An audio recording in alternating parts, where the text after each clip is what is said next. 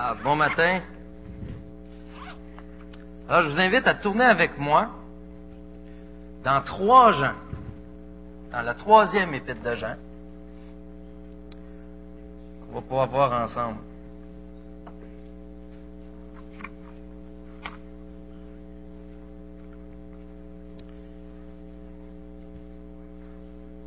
Donc, la troisième épître de Jean. On va se promener pas mal dans Jean, euh, même dans l'Évangile aujourd'hui. Alors, euh, on va essayer d'être attentif. Vous savez, les gars, on revient souvent avec des exemples de gars. Yann Richard serait d'accord avec moi. On va parler de football, on va donner des exemples comme ça. Mais j'ai trouvé un exemple qui va plaire aux femmes. C'est le genre d'exemple où que les, les gars nous ont dit Ah, elle n'écoute pas encore ça. Elle n'est pas encore là-dessus. Je vais parler d'hockey.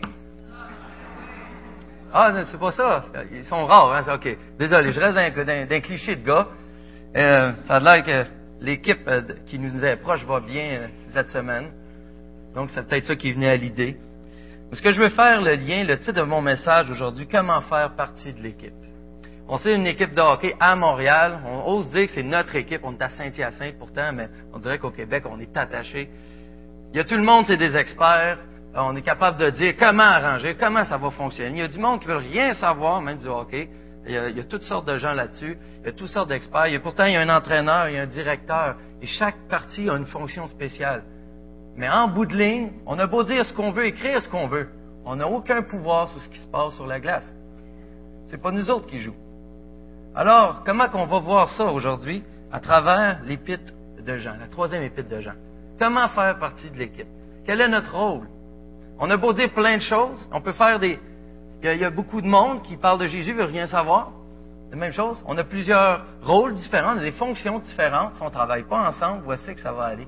Si on n'écoute pas le grand boss, si on n'écoute pas le directeur ou l'entraîneur, qu'est-ce que ça donne? On va voir des exemples à travers trois gens ensemble ce matin. Et je veux juste préciser quelque chose. Je veux remercier notre Église Maison qui, euh, je ne pensais pas que ce serait possible, mais ils ont accepté de le faire. J'ai été béni. Allez leur demander s'ils ont eu la même bénédiction. On a fait l'exégèse de trois gens ensemble, quasiment vu mot à mot, et on a passé vraiment un bon temps. Donc, pour vous, ben, ça va être un rappel un peu de ce qu'on va voir ensemble, et j'espère que Dieu va vous bénir tout de même. Alors, je vous remercie premièrement. Prions d'abord. Père éternel, on vient de rechanter.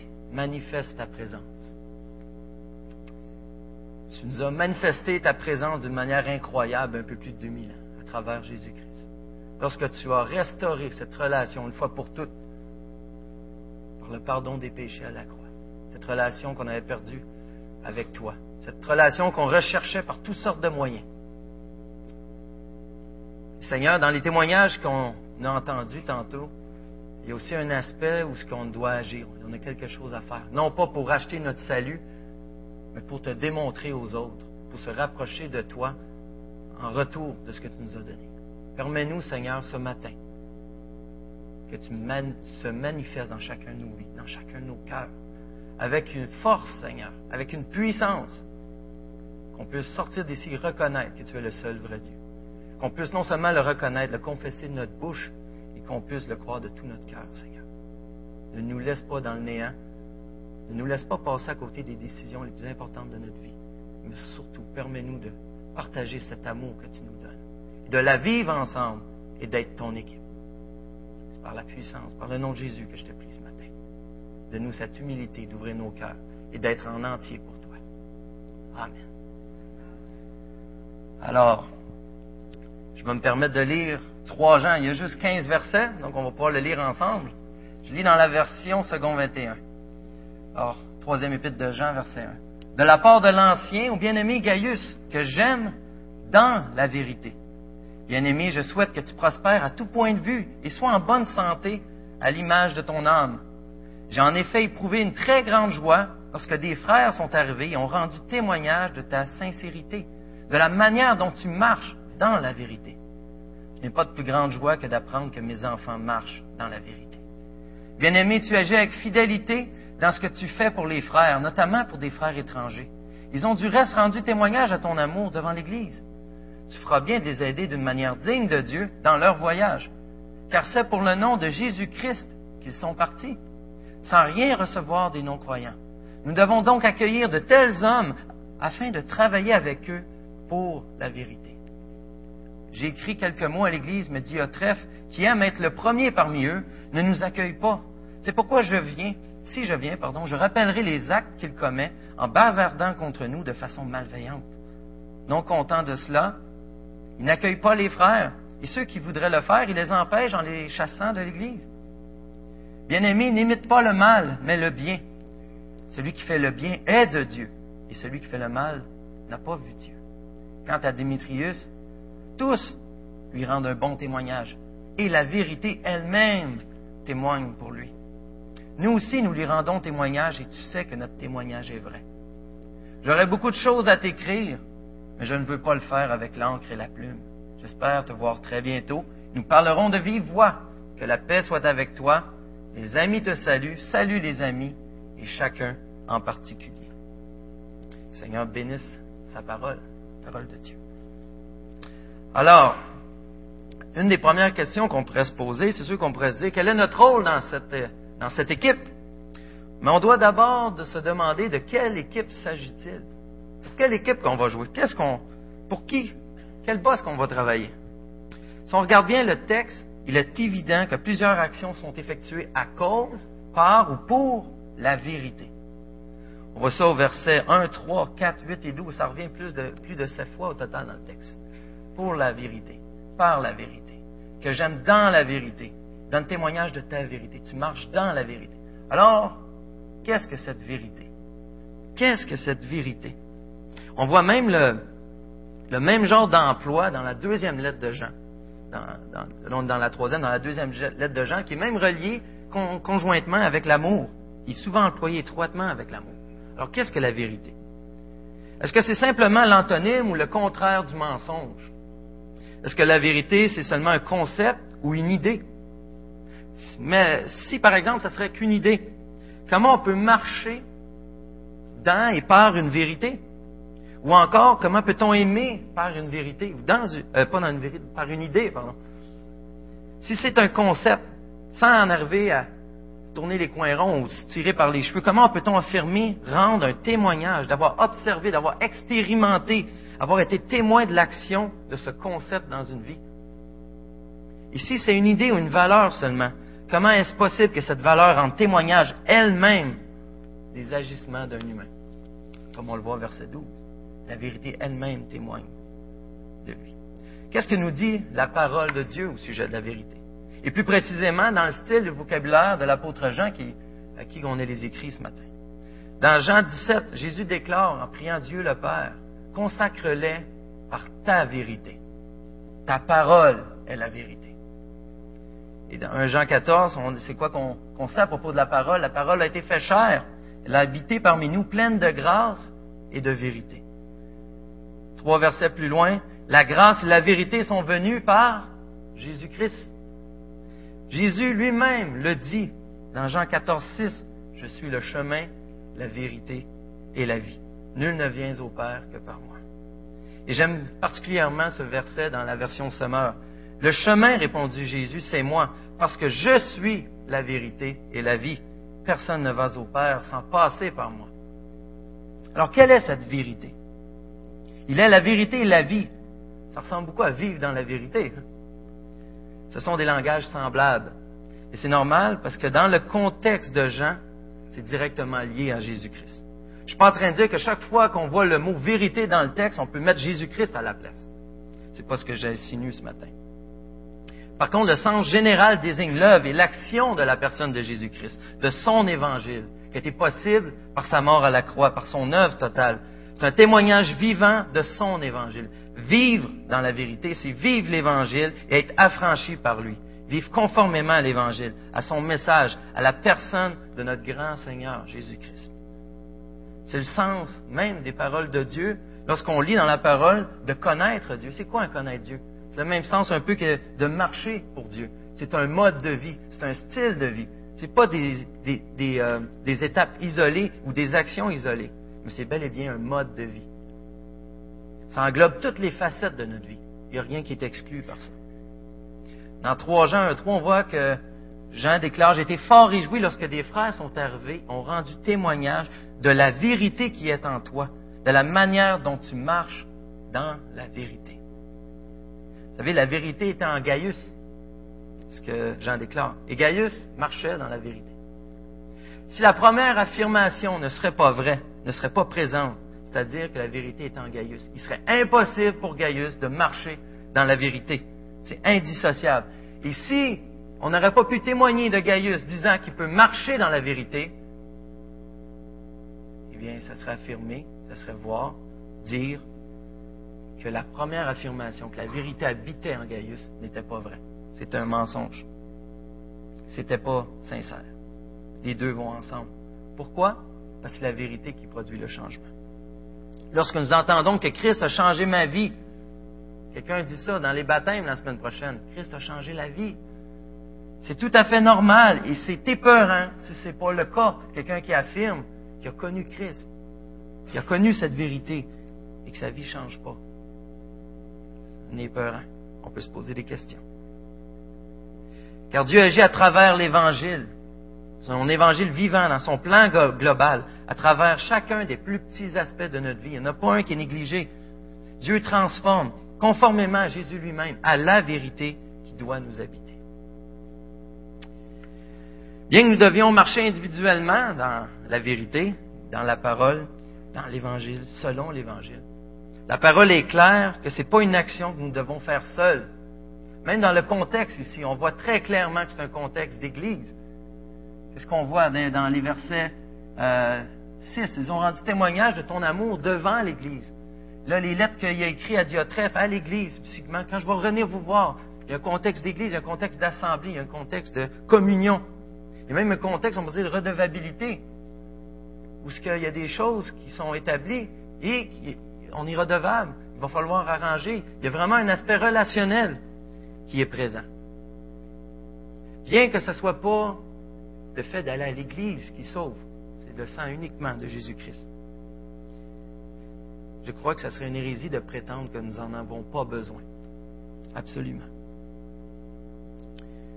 Vous savez, nous sommes vraiment une équipe, avec des rôles, des fonctions différentes, mais aussi avec des buts, des missions à atteindre, comme n'importe quelle autre équipe. Si l'Église n'est pas importante, ou doit prendre plus de place. Pourquoi le Nouveau Testament, par exemple, a été écrit, la plus grande majorité, pour des églises, à des églises? Si on, on pourrait avoir tendance des fois à croire que l'Église c'est un show, on vient voir un spectacle, une conférence, ou bien qu'écouter une prêche, nous ne sommes pas pourtant appelés à être passifs à l'Assemblée, mais actifs par nos dons et tout notre être pour édifier les autres et servir la cause de Christ. Ça ne veut pas dire que nous sommes tous appelés à être pasteurs, nous sommes appelés à être actifs. Ça peut sembler vraiment simple, mais avez-vous remarqué que c'est dans les assemblées que nous grandissons le plus, que nous sommes réellement édifiés? Lorsque, on va voir un exemple avec Diotrephe tantôt, lorsque par contre c'est l'humilité qui règne dans nos vies, l'humilité de Christ lui-même. Est-ce que nous pouvons affirmer vivre une vie conforme à l'Évangile si nous ne chérissons pas le désir de grandir dans une assemblée? Comme je le rappelle, ce n'est pas important pour le salut éternel, peut-être, mais pour vivre l'Évangile. C'est impossible de le faire sans se joindre à une assemblée. Dans le texte ce matin, on comme on l'a dit, on voit les assemblées sont importantes aux yeux du Seigneur. On voit aussi que les relations sont importantes, la communication, la communion est importante aux yeux de Dieu. On peut discerner plusieurs choses et nous devons apprendre à travailler ensemble en tant qu'équipe, à jouer ensemble avec humilité, afin que réellement la vérité agisse en nous. Comme dans n'importe quelle équipe, il y a un directeur, il y a un chef, il y a un boss, il y a un entraîneur. Le nôtre, c'est qui? C'est Jésus-Christ. Il planifie tout, et pour qui nous devons tous agir. C'est uniquement Jésus-Christ, même les œuvres qu'on agit, plusieurs versets qui témoignent que ça vient de lui. Lorsque c'est ainsi, on peut affirmer, tout comme Jean, que nous pouvons nous réjouir.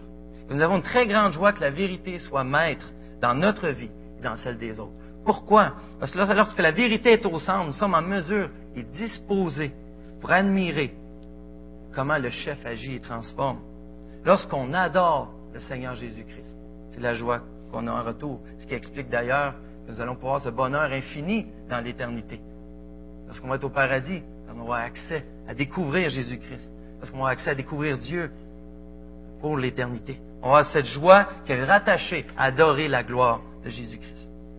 Nous sommes l'équipe de Dieu et que Dieu a acheté un très grand prix. Donc, avant toute chose, la question à se poser, est-ce que Jésus est ton chef? Est-il ton roi?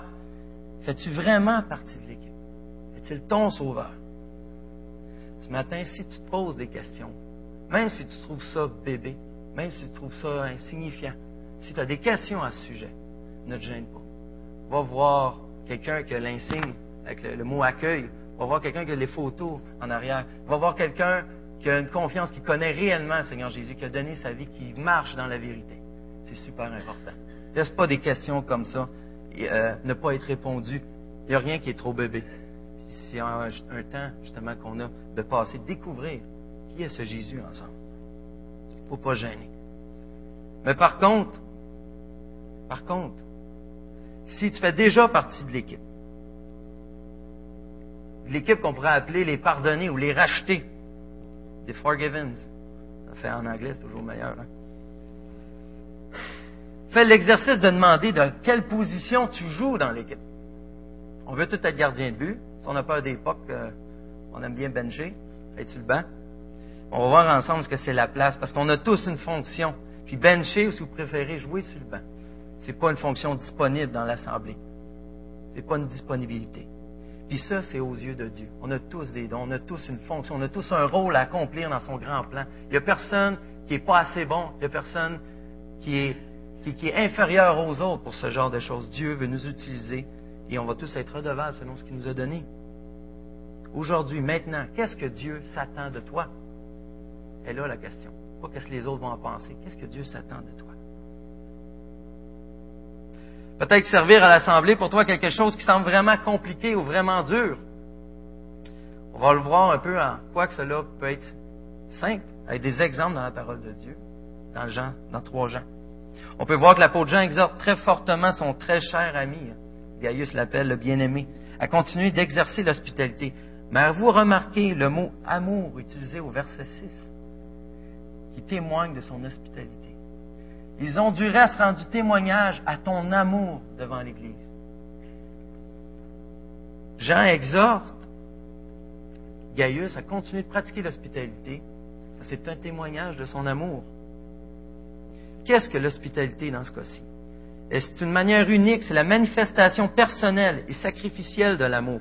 Vous savez que dans l'Église primitive, l'expression même de l'amour était désignée, était le résultat, était vu par la pratique de l'hospitalité. On a déjà touché dans une prêche sur l'ami euh, important, je n'irai pas aussi en détail. Mais on pouvait presque juger la conversion de quelqu'un par son approche à l'hospitalité. On pouvait juger de son réel amour pour Jésus-Christ s'il pratiquait l'hospitalité ou pas.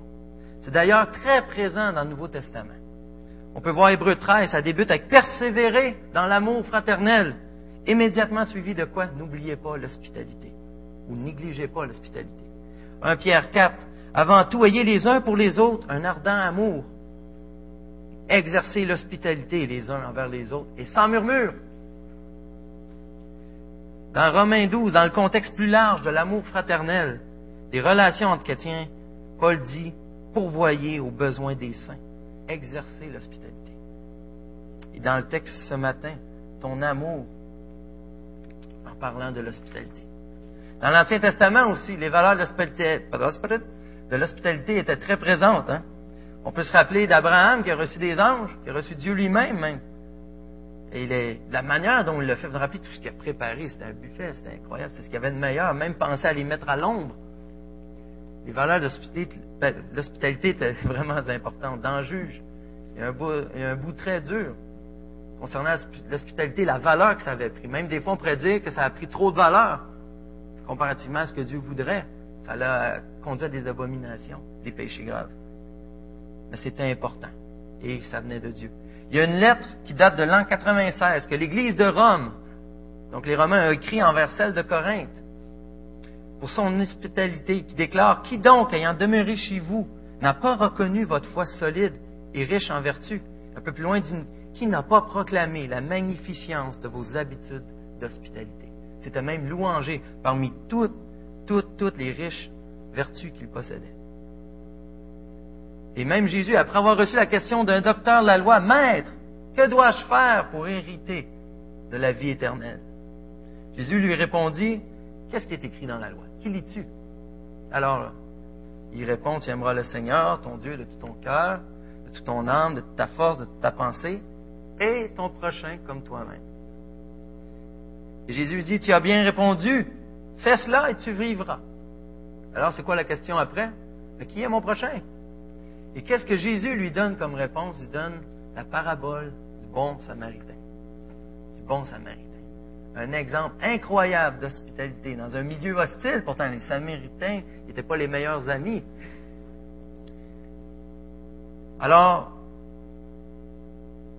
dans le contexte de l'amour et même la démonstration de quelqu'un qui possède la vie éternelle, Jésus a choisi pour démontrer que l'hospitalité est importante. Pourquoi pratiquer l'hospitalité? Au verset 5, nous voyons que Gaius obéissait à la parole de Dieu, pratiquait l'hospitalité même envers les étrangers. Il y en a qui s'ostinent à dire que c'était surtout envers les étrangers ou uniquement envers les étrangers, mais il pratiquait envers les étrangers, c'est ce qui est important. L'apôtre Jean lui donne une excellente raison qui lui rappelle qu'il fait bien de le faire. Cette, cette raison, il est au verset 7. Car c'est pour le nom de Jésus-Christ qu'ils sont partis. Car c'est pour le nom qu'ils sont partis. Certaines traductions disent pour le nom de Jésus-Christ, comme dans ma seconde 21 ou dans la Louis II. Vous avez d'autres versions comme la Sommeur. C'est marqué uniquement le Christ, à cause du Christ, pour le Christ qu'ils sont partis.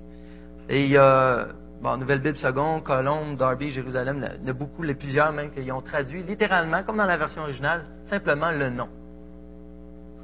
La raison évidente, c'est que c'est la cause suprême pour pratiquer l'hospitalité, c'est à cause de Jésus-Christ.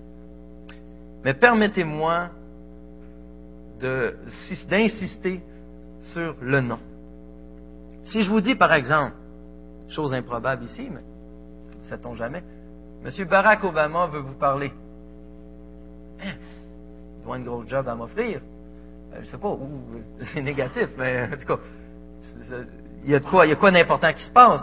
Mais si je vous dis, c'est Monsieur le Président des États-Unis qui veut vous parler. Oh, là, on vient de tomber, euh, disons qu'on est plus fébrile un peu. On pourrait le connaître, Barack Obama, ça pourrait être notre ami, à la limite. Dire que c'est Monsieur le Président qui veut nous parler, disons que ça augmente un peu la notoriété, ça augmente un peu l'importance. La même chose si je vous dis, Monsieur Donald Rodier ou Monsieur Tessier vient vous voir et veut vous parler. Ah, il peut vous parler en ami, pas de problème. Il peut partager quelque chose, comme euh, Mme Tessier nous a partagé ce matin. C'est une bénédiction. Mais si M. Rodier vient vous voir et vous dit euh, Je veux te parler en tant que pasteur principal. Oups. Il semble c'est, c'est la même personne, mais on ne voit pas la chose de la même manière. On ne réagit pas de la même façon.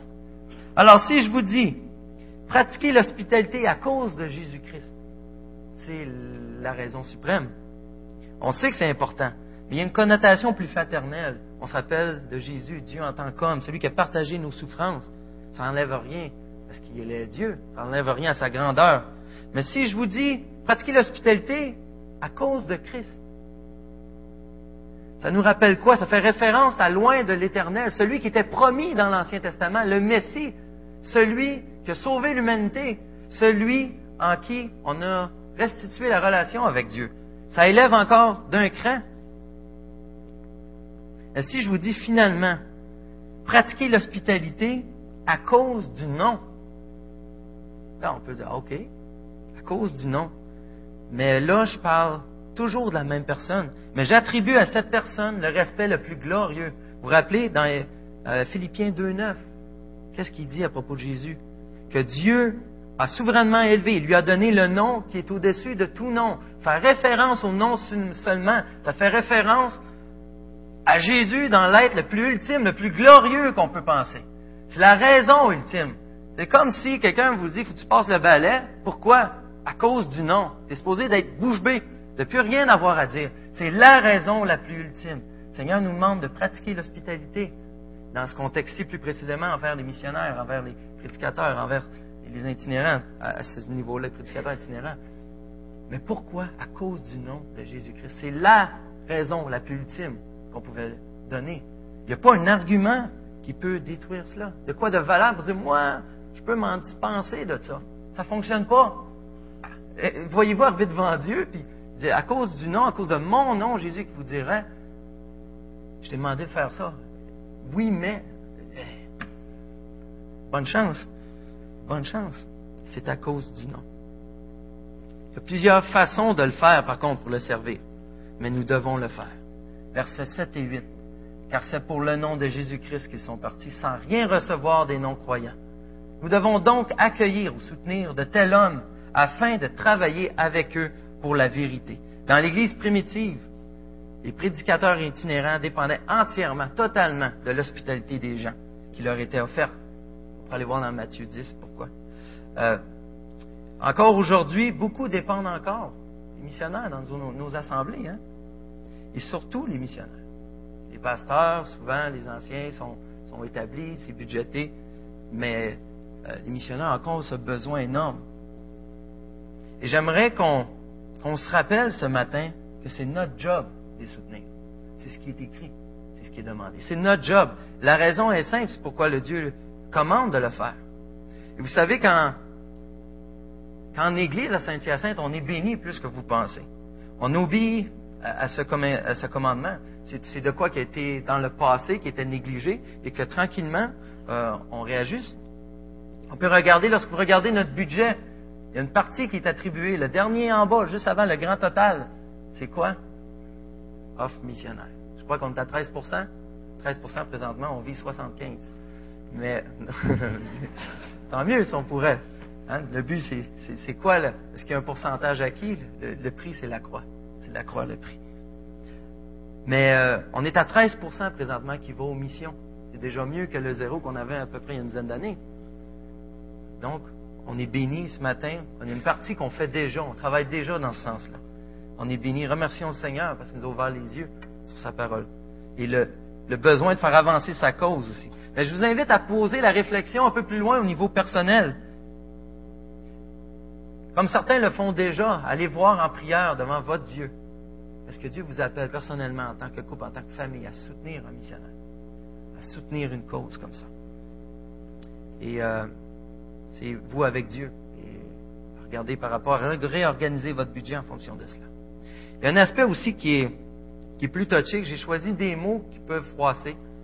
Euh, je ne vais pas de blasphémer, inquiétez-vous pas, c'est pas ça l'idée. Mais il y a un aspect par rapport aux missionnaires qui m'a beaucoup touché en préparant ce message.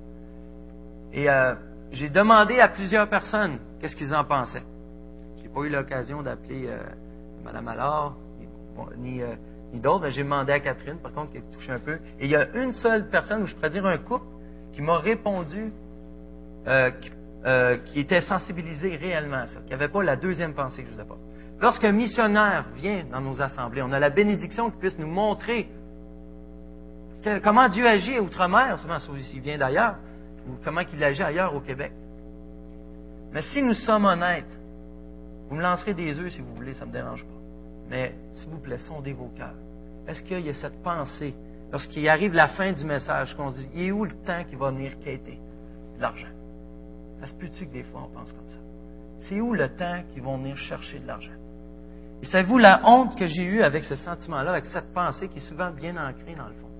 qui est enfoui, c'est que c'est notre job de le faire. Et lorsqu'ils sont obligés de travailler d'église en église, on pourrait être juste bénis, qui nous partagent ce que Dieu fait réellement, mais on sait que ce côté-là, puis même pour des missionnaires bien établis, je ne parle pas pour un nouveau qu'on ne connaît pas, même pour des missionnaires bien établis, on a ce côté-là qui nous dérange. Et dans le fond, vu qu'on n'a pas fait notre job de les soutenir, on leur reproche en plus de nous déranger avec ça, je pourrais dire quasiment qu'on désobéit doublement à la parole. Sincèrement, je l'ai eu à cœur. Et j'espère que vous ne le voyez pas comme un manque d'amour, au contraire, c'est avec tremblement, je vous le dis. C'est le premier à être touché. Et euh, je crois qu'on a demandé pardon à Dieu pour ce sentiment, pour cette pensée qu'on a. Leurs dons, quels sont leurs dons? C'est d'être au front line, d'être aux premières lignes, d'agir. Et là, on, leur dit, autrement dit, de, laisser ça de côté pour aller chercher un soutien. C'est pas là qu'ils sont le plus utiles. C'est pas là qu'ils sont le plus utiles. Ils ont un don, un appel, une mission. Ils sont plus efficaces là que de se promener d'église en église pour aller chercher de l'argent. Soyons donc productifs et stratégiques pour notre Seigneur. Mettons cela en prière en tant qu'Église. Parce qu'on regarde le budget, puis le 13% on regarde le montant à côté que ça équivaut, puis on se dit, ah, semble qu'on ferait d'autres choses avec cet argent-là. Regardons comment Dieu voit les choses. Regardons comment Dieu voit les choses. Lorsqu'on regarde notre budget à la maison, regardons comment Dieu voit les choses. Vous savez, en plus, souvent, ils sont, presque entièrement, ils sont remplis d'humilité. Ils nous demandent le minimum. Notre trop pensée, c'est regarder, bon, il a besoin de 30 000 dollars pour l'année pour être soutenu, il a son 30 000 qui nous achale plus. Puis on a-tu vraiment, on est-tu vraiment à genoux à tous les soirs à prier pour eux? Souvent, on soulage notre conscience en se disant ça, mais moi je prie. Est-ce qu'on le fait réellement? Est-ce qu'on le fait réellement? Oui, Dieu agit, Dieu manifeste-toi, mais par comment Dieu se manifeste-t-il? Comment son équipe fonctionne? En s'entraidant les uns les autres. On ne se fait pas de passe. Normal qu'on marque moins de buts.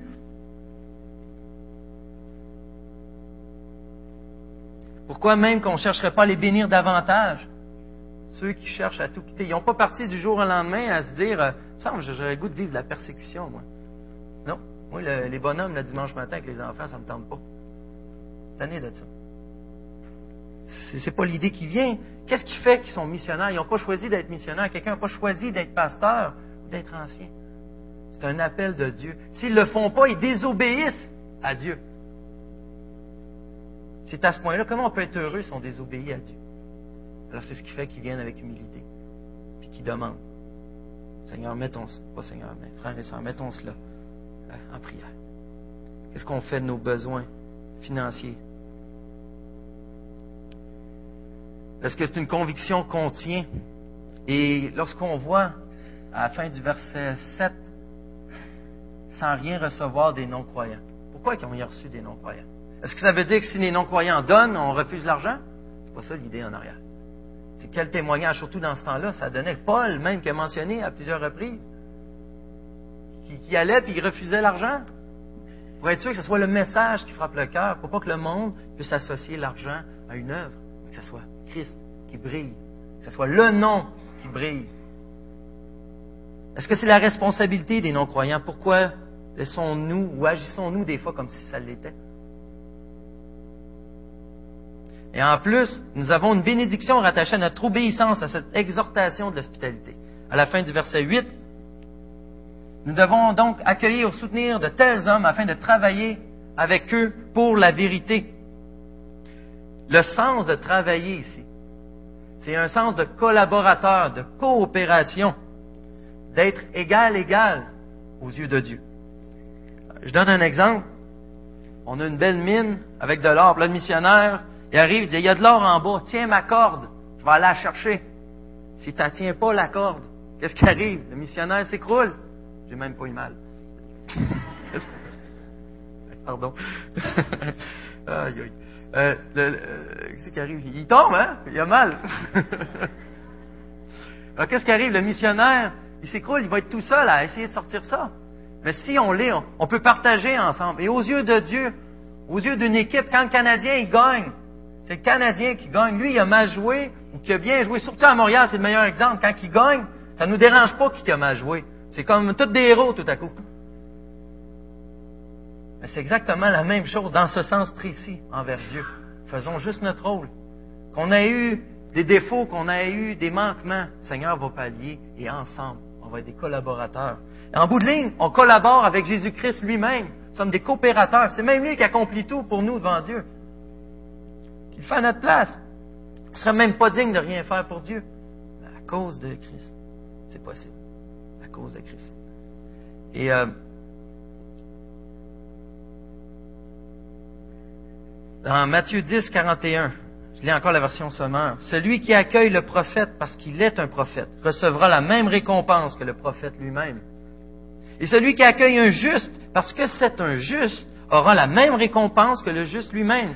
Autrement dit, si on accueille un prophète, on va la même récompense comme si nous étions nous-mêmes prophètes. Si on accueille, on prend soin d'un missionnaire, c'est comme si nous étions nous-mêmes missionnaires. Tout ce que nous contribuons pour le nom nous est attribué le mérite comme un niveau d'égalité. Peut-être demandes-tu, tu te demandes à, quoi tu peux servir, à quoi tu peux être utile, parce que tu as l'impression peut-être de, de, de, dans quoi tu sers, ça brille pas. Tu es dans l'ombre, tu travailles dans l'ombre. Il faut se rappeler qu'on est des collaborateurs, c'est une équipe. Dans une équipe, on ne peut pas avoir tous la même fonction. On ne peut pas être tout être gardien de but. Mais ce n'est pas plus dégradant d'en avoir un autre. Et là aussi, on a une correction à faire. On a vraiment une correction. Ce n'est pas plus dégradant de travailler dans l'ombre. On été attribué les mêmes victoires. En fin de compte, c'est Christ qui brille. C'est Christ qui brille. C'est devant lui, on passe tous par le même chemin. Au verset 6, ils ont du reste rendu témoignage de ton amour devant l'Église. Tu feras bien de les aider. Là, on parle, juste rafraîchir un peu, de les aider de quelle manière? De manière digne de Dieu dans leur voyage. Manière digne de Dieu. Vous savez, le mot idiomatique, qu'est-ce que ça veut dire? Moi non plus, je ne sais pas pourquoi, je pense que c'est juste pour faire fonctionner Google. Euh, au lieu de dire les choses comme ça. Ça signifie, dans le fond, c'est une expression qui est dans une langue. S'il est traduit mot à mot, ça ne veut plus dire la même chose. Je pourrais donner un exemple. Si vous traduiriez dans une autre langue, ne pas avoir froid aux yeux, ou tomber dans les pommes, ou donner sa langue au chat, il va, nous regarder bizarre. C'est une expression, dans le fond, qui lorsque traduite mot à ça ne veut plus dire la même chose. Et lorsque, ici, Jean dit, tu feras bien de les aider, d'une manière digne de Dieu dans leur voyage, on a peut-être une difficulté aussi d'en saisir totalement le sens. Parce que ce que exprimait Jean, c'est un souhait ou une requête. Ce n'est pas juste une suggestion comme ça. C'est un souhait, une requête d'agir d'une manière digne de Dieu. C'est quasiment un commandement. C'est fortement conseillé d'agir de la manière. Tu feras vraiment très bien de faire ça. De quelle manière est une manière digne de Dieu? De quelle manière Dieu pratique-t-il l'hospitalité, lui? On va avoir une idée. Oh boy. Je pense que j'ai déjà euh, atteint le quota pour le temps aujourd'hui. Je dis, on aurait long à dire. Vraiment, je vais, aller simple. Comme Christ nous a accueillis, que le Dieu, dans Romains 15, que le Dieu de la persévérance, de la consolation vous donne d'avoir les mêmes sentiments les uns envers les autres selon Jésus-Christ, afin que tous ensemble, d'une seule bouche, vous glorifiez le Dieu, le Père et notre Seigneur Jésus-Christ. Accueillez-vous donc les uns les autres comme Christ vous a accueillis pour la gloire de Dieu. Dans quel sens Christ nous a-t-il accueillis? Il s'est dépouillé lui-même de toutes choses pour nous accueillir. Il nous prépare une demeure dans la maison de son Père. On a une place réservée. Il a donné sa vie pour nous. Quelle est la limite de notre hospitalité? Quel est notre modèle? L'hospitalité, ça égale à l'amour. C'est plus large que seulement envers des missionnaires. Quelle est l'implication au niveau de l'Église? Est-ce que l'hospitalité au niveau de l'Assemblée, c'est juste la job de ceux qui ont les cartons marqués accueil dessus, qui ont une réunion bizarre une fois euh, par mois? On ne sait pas trop ce qui se passe, mais ben, justement, on ne sait pas ce qui se passe, il est temps qu'on s'informe. C'est quoi l'hospitalité? C'est pas juste la job de l'accueil. Ah, c'est la job à SEM. On en reçoit du monde, on pratique l'hospitalité. Mais ça doit être personnel aussi. Il y a un exemple d'un journaliste du New York Times il a fait des tests dans des églises. Il donnait des points selon ce qui se passait dans l'assemblée. Alors, si les gens à l'accueil étaient présents, il donnait deux points. S'il y avait une lettre de nouvelles du pasteur, ça donnait trois points. Ah, s'il y avait une pause, une bonne pause, c'était cinq points. Et euh, s'il y avait des présentations de soi d'une manière cordiale, c'était dix points. Mais 60 points. Pourquoi, d'après vous? Pour L'hospitalité dans le sens d'invitation personnelle à manger. C'était 60 points. Juste vous montrer un peu l'importance que ça peut avoir. Et je vais donner un exemple. Des fois, ça peut paraître compliqué. Il y a un jeune homme, je ne dirai pas son prénom, bien qu'il y en a plusieurs qui vont le trouver, mais juste parce que je n'ai pas pu lui demander la permission avant. Le jeune homme, ça faisait un an qu'il venait à l'Assemblée. L'année passée. Ça faisait un an qu'il venait à l'Assemblée. J'avais à cœur avec ma femme de l'inviter à manger. Je vais le voir pendant qu'il attendait en arrière, à tous les dimanches, il attendait. Je ne l'avais pas remarqué qu'à tous les dimanches, il était seul. je ne regardais pas ça, moi. Depuis ce temps-là, je vous dis, à tous les dimanches. Et quand on l'invitait à manger, il a accepté, il est venu. Savez-vous ce qu'il nous a partagé? Il nous dit, ça fait un an que je prie pour ça. Et que cette semaine particulièrement, il avait appelé ses amis aux États-Unis. Il a dit, je comprends pas. Ça fait un an que je t'ai ce que j'attends, que j'essaye de m'intégrer, puis ça marche pas, je suis même pas invité. C'est quoi notre niveau d'hospitalité, frère et sœurs? Hey, ça, ça a fait mal quand il a dit ça. Ça a vraiment fait mal. C'est quoi notre niveau? Est-ce qu'on est, est-ce qu'on accueille? Même le, gens viennent prendre le temps de venir nous voir. Il est là un an de temps. Qu'est-ce qu'on veut de plus? C'est quelqu'un qui aime Dieu, qui est prêt juste à partager, un homme vraiment bien. On est passé à côté. Imaginez ceux qui sont mal à l'aise. Hey, on va y revoir le lendemain, c'est sûr, vont courir après nous autres. Voyons donc. Et on cherche des occasions, des fois, on ne sait pas quoi faire. Je dis, et là, il faut faire attention, on m'a exhorté là-dessus. Mais il y a beaucoup d'occasions. Vous savez, le restaurant le dimanche après-midi, ça coûte cher. Le restaurant aussi, mais recevoir, ça coûte cher. Mais combien qu'on dépense dans des, dans des sorties comme ça? Est-ce qu'on a réellement ce niveau d'intimité avec une personne? Je ne suis pas en train de dire qu'il faut arrêter de dire c'est une aberration ou euh, abomination d'avoir euh, d'aller au restaurant le dimanche après-midi. C'est pas ça l'idée du tout, du tout. Mais qu'est-ce qu'on peut faire pour être hospitalier, pour rendre l'appareil? Comment qu'on peut réellement avoir cette communion avec les autres? On peut se poser aussi euh, des questions. Si on désire toujours faire du cocooning, on veut être tout seul à la maison. Il faut peut-être s'informer, s'interroger sur quoi changer pour permettre d'être disponible. Vous savez que l'hospitalité, ce n'est pas un besoin de socialiser. C'est pas ça le but. Le principe de l'hospitalité, c'est consacrer son temps, ses biens, son être. C'est comme si on accueillait Jésus-Christ lui-même en encourageant sa cause, son plan. On peut être utile dans tous les ministères. Si tu sois leader jeunesse ou qu'on veut aider les leaders jeunesse, ils ont tout le temps besoin de livres pour les jeunes. Avez-vous remarqué? Oh! Hein? Je savais que c'était vrai tout le temps besoin, tout le temps besoin. Est-ce que c'est notre confort qui priorise? C'est quoi, comment on peut servir Jésus-Christ? Comment on peut aller vers lui? Les Renzina, ce qu'ils ont fait, je leur ai pas demandé la permission, j'ai dit votre nom. Euh, les Renzina qui ont demandé pour cela faire des livres, c'est simple. Ça, c'est un beau geste d'amour qui glorifie notre Seigneur. Offrir l'hospitalité coûte en temps, en argent et en énergie. Est-ce qu'on voit les autres comme des objets, comme une gêne, des ou des créatures uniques et merveilleuses de Dieu? Est-ce qu'on a un Dieu aimant et hospitalier, plein, plein de compassion? Est-ce qu'on le reflète? Il faudra que je termine bientôt. Qu'est-ce qui importe le plus? Parce que ce que l'autre. On va inviter du monde à la maison, qu'est-ce qu'on entend? Le, ménage. Ah, on n'a pas eu le temps de faire le ménage. Ça fait trois heures qu'on courait à tous les bords, essayer de placer. Mais est-ce qu'est-ce qui est plus important, le ménage ou un être humain? Qu'est-ce qui est plus important aujourd'hui de pratiquer? L'hospitalité et pourquoi? Parce qu'on est dans un monde tellement égoïste, individualiste, égocentrique, qu'il y a des gens qui se demandent, sont soucis d'eux. Vous vous rappelez l'exemple, je pense que c'est M. Tessier ou c'est Donald, qui avait donné cet exemple-là à la prêche de la femme qui était dehors, qui ne restait pas entrer, puis l'autre dame s'est approchée pour la serrer dans ses bras avant de rentrer. Est-ce que nous accueillons réellement ce qu'on agit? De quelle manière peut-on encourager quelqu'un? Posez-vous la question. De quelle manière peut-on accompagner quelqu'un? De quelle manière peut-on prier quelqu'un? pour quelqu'un plutôt. Ce serait plus sage. Dans Luc 14, 12 à 14, il est dit aussi à celui qui l'avait invité, lorsque tu donnes à dîner ou à souper, n'invite pas tes amis, ni tes frères, ni tes parents, ni, ni des voisins riches, de peur qu'ils ne t'invitent à leur tour et qu'on te donne et rende l'appareil. Mais lorsque tu donnes un festin, invite des pauvres, des estropiés, des boiteux, des aveugles, et tu seras heureux de ce qui ne peuvent pas te rendre l'appareil, car elle te sera rendue à la résurrection des justes. Ça veut dire qu'on doit tous avoir un accueil bono à la maison. C'est pas ça l'idée en arrière. Mais c'est quoi qu'on recherche? Est-ce qu'on recherche à avoir un bon temps seulement? On recherche réellement à être cette main de Dieu qui prolonge, qui bénit, témoigne de son amour? Est-ce qu'on recherche à avoir une reconnaissance ou juste pour notre propre orgueil, notre propre fierté d'avoir reçu quelqu'un? Il y a des personnes seules qui sont vraiment seules. Il y en a qui n'ont plus de famille.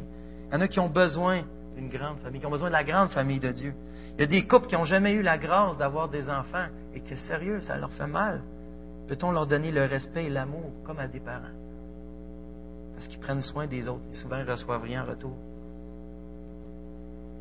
On peut offrir aux personnes sourdes, ceux qui ont des problèmes mentaux, montrer qu'on les aime, qu'on n'a pas peur, que Christ les aime, qu'on les accepte comme ils sont. On veut en prendre soin.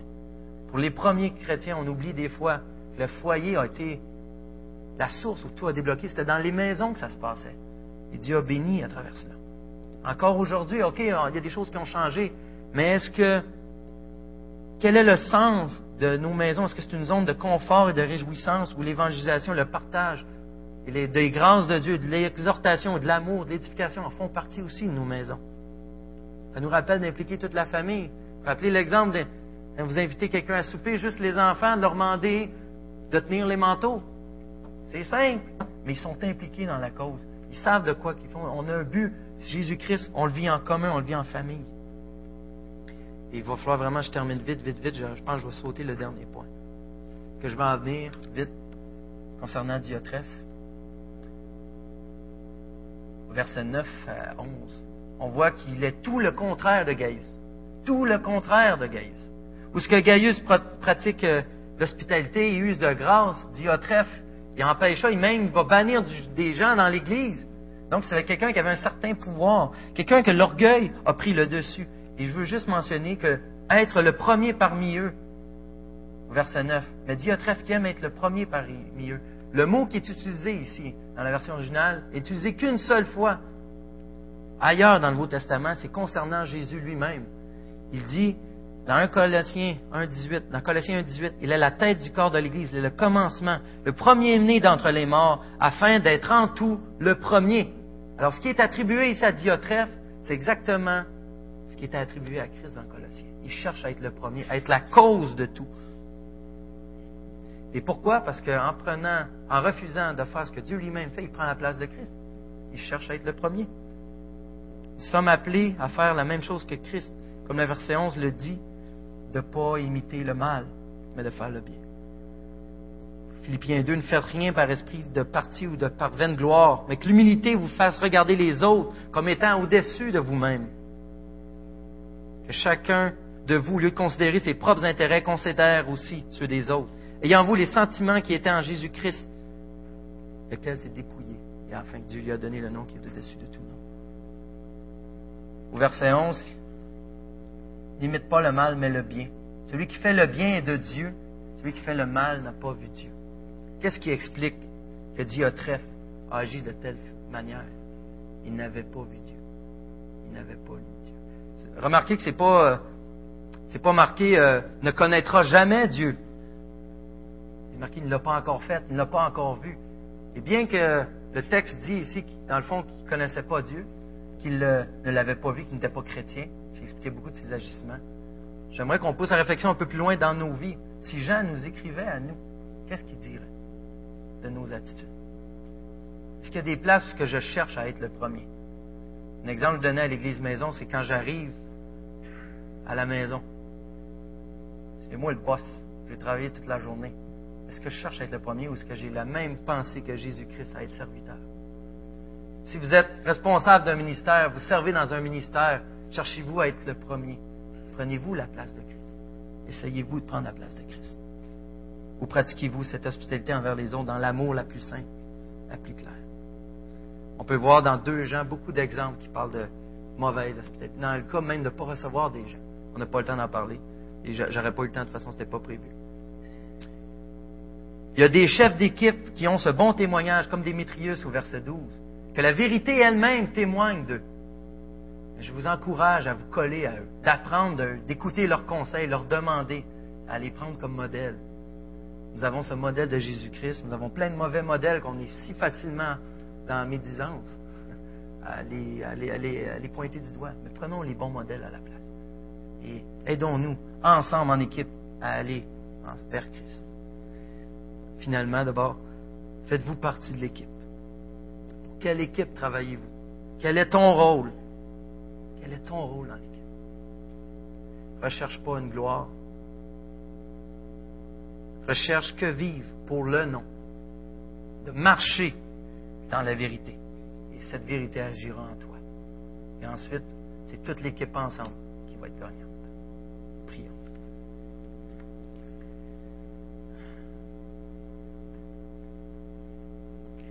Seigneur Dieu, on veut te